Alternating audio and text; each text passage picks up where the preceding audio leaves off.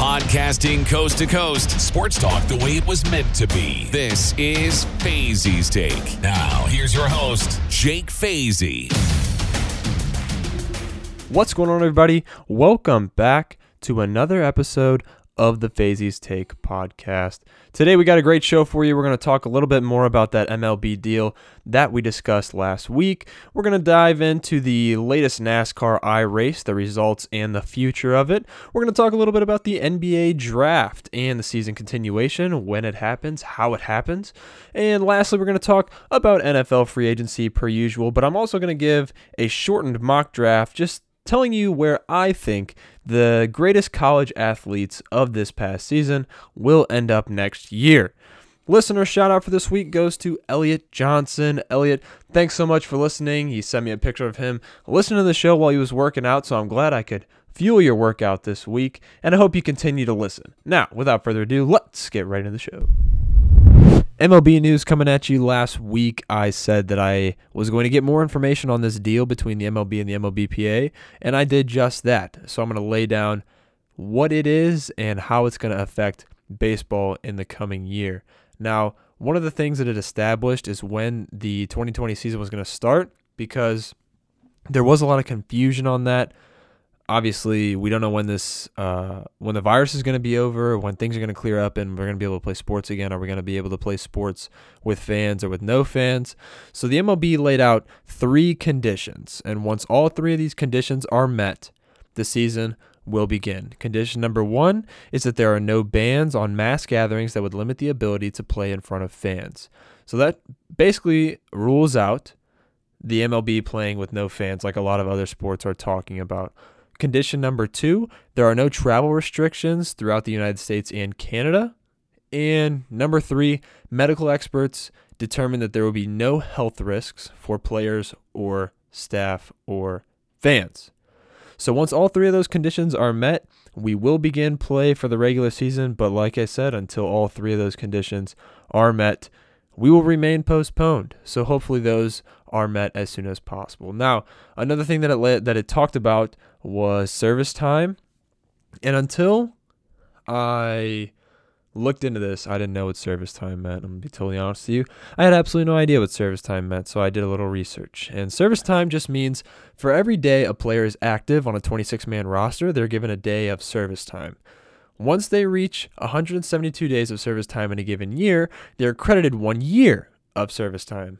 Now, what this new uh, deal established is that players who are active during the shortened season, however short the new 2020 season is, as long as they are active in that season, they will be given a full year of service time. Now, this is important because players with three to six years uh, of service time are eligible for salary arbitration, meaning that they can make more money. So this year, uh, knowing that no matter what, they're going to get their accredited year of service time is huge for the players. Now, this also means one of the biggest deals done in the MLB during the offseason could end up not paying off. Uh, the odds are very low, but uh, I'm talking about Mookie Betts here. Uh, if the season is canceled, which very unlikely of happening, but possible. If the season is canceled, players are still going to get that full year of service, meaning Mookie Betts could become a free agent without even playing a single game as a Dodger. That would be bad for LA, but kind of nice for Red Sox fans. I think they would like to see that. Um, but like I said, all of this is up in the air until the virus is figured out. So we hope that that can get straightened out as soon as possible but we know nothing as of right now, and it's only rising. It's supposed to peak in a few weeks. So until that happens, all of this is just laid out on the table, prepared for the decline of the virus. But that's all we got for the MLB.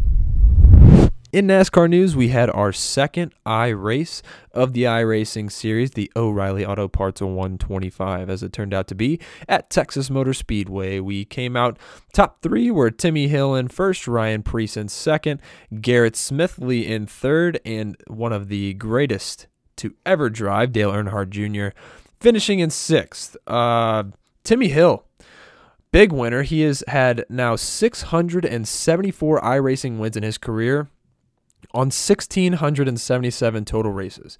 Quick math tells me that is over 40% of races, I races that he has competed in, he has won.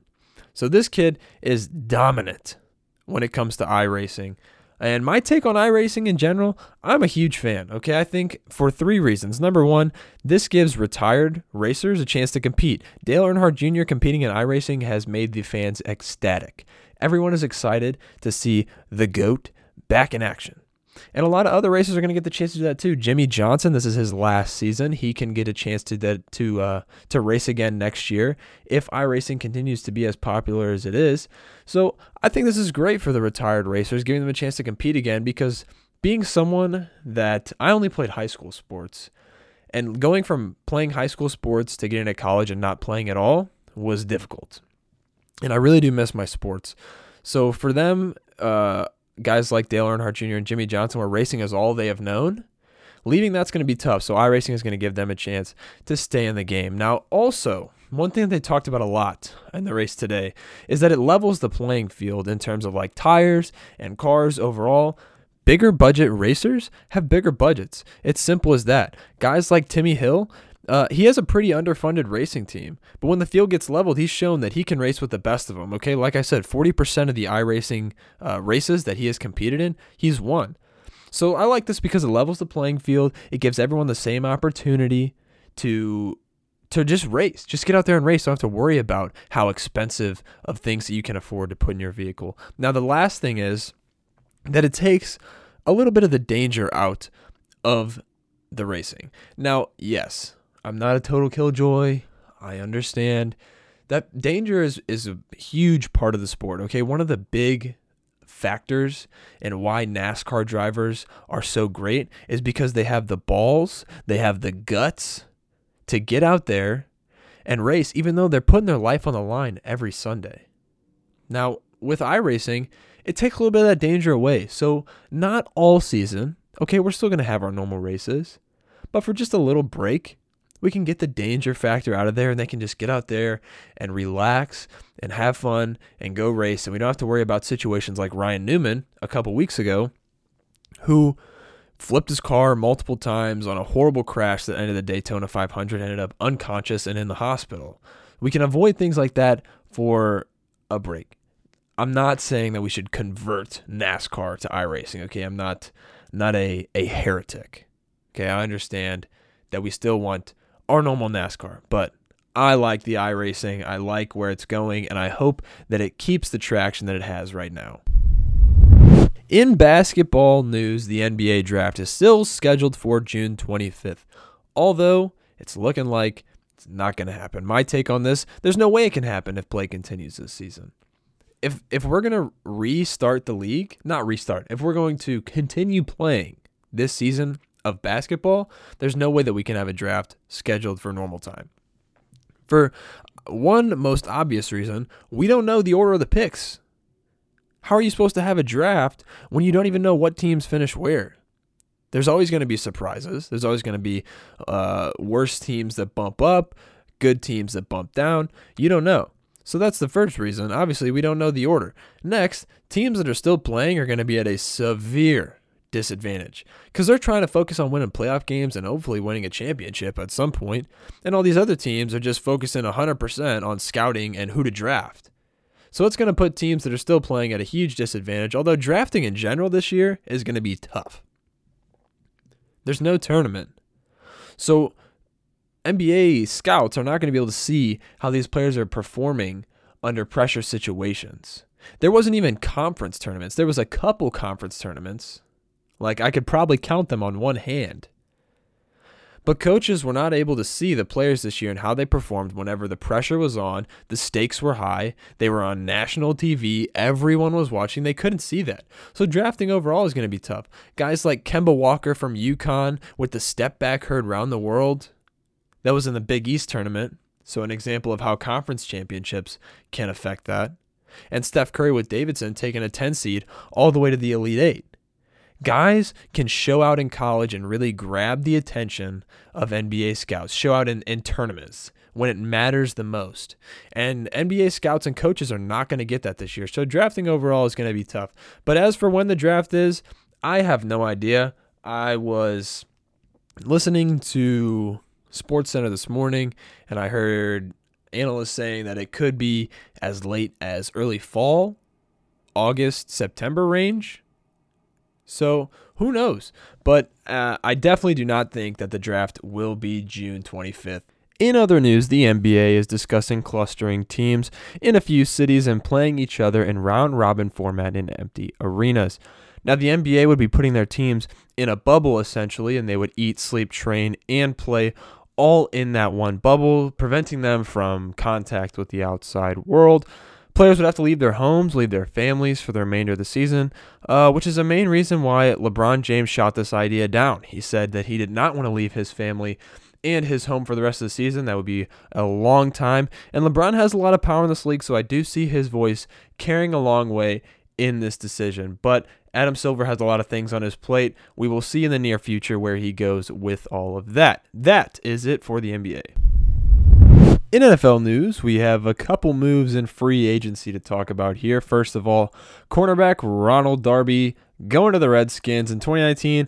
He only played 11 games, but he managed to rack up two interceptions and 11 pass breakups.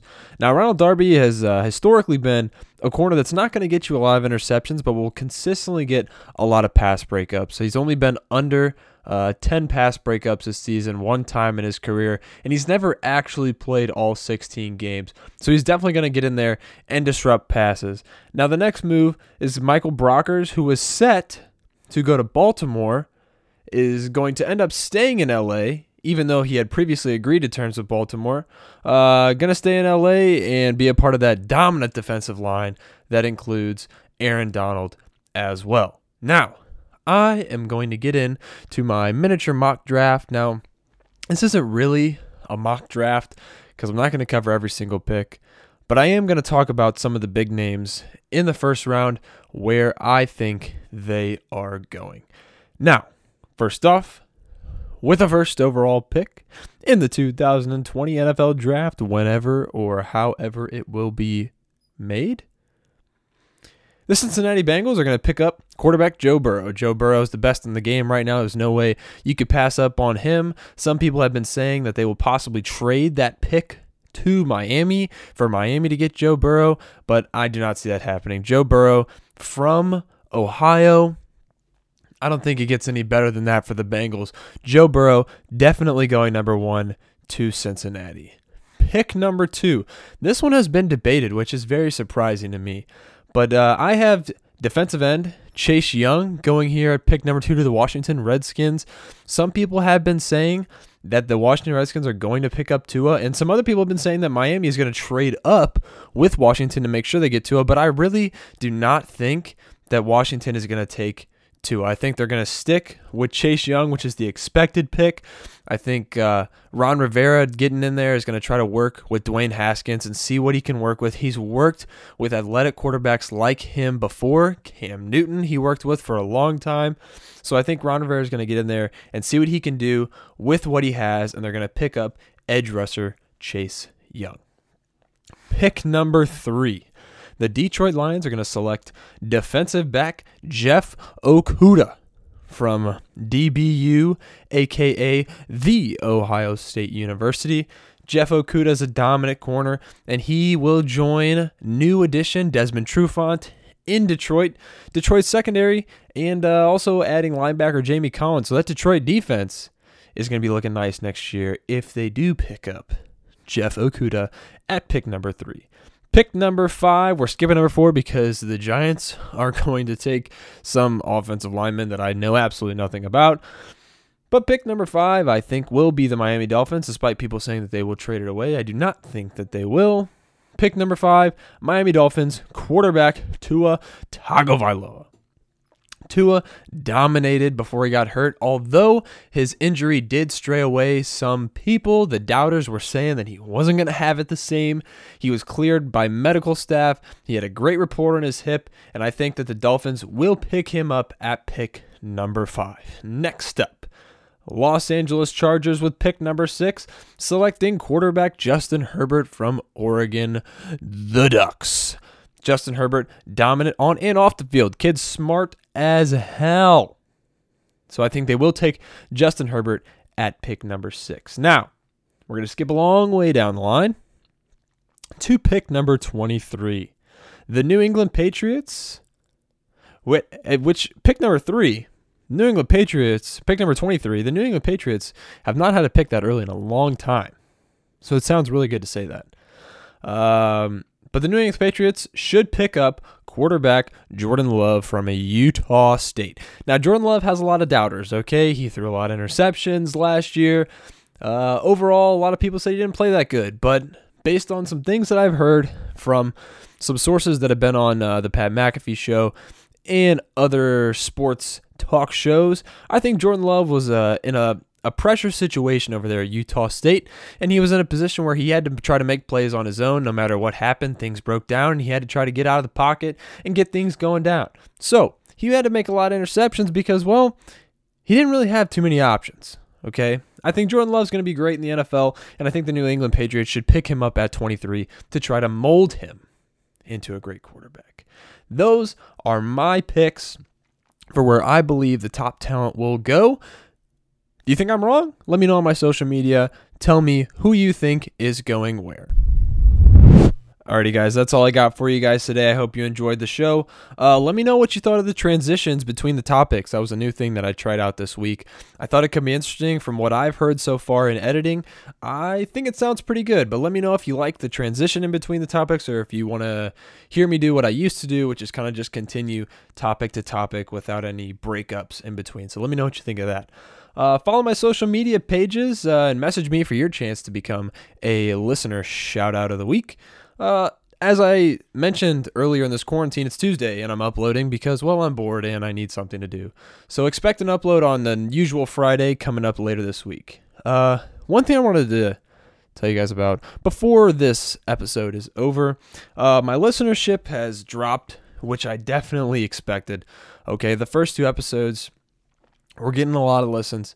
And I think it's just because people were kind of just seeing what was going on, seeing, yo, Jake's making a podcast. What the heck? So they went and gave it a listen. Uh, but recently, we've definitely dropped a lot. That is not going to deter me. I am happy to produce for the guys uh, and gals out there that are still listening uh, every week consistently. Uh, I thank you guys so much for staying in tune with the show, and I really do appreciate you guys listening to me. Come back again on Friday where I will talk about the latest and greatest in sports news. This has been the Fazy's Take Podcast.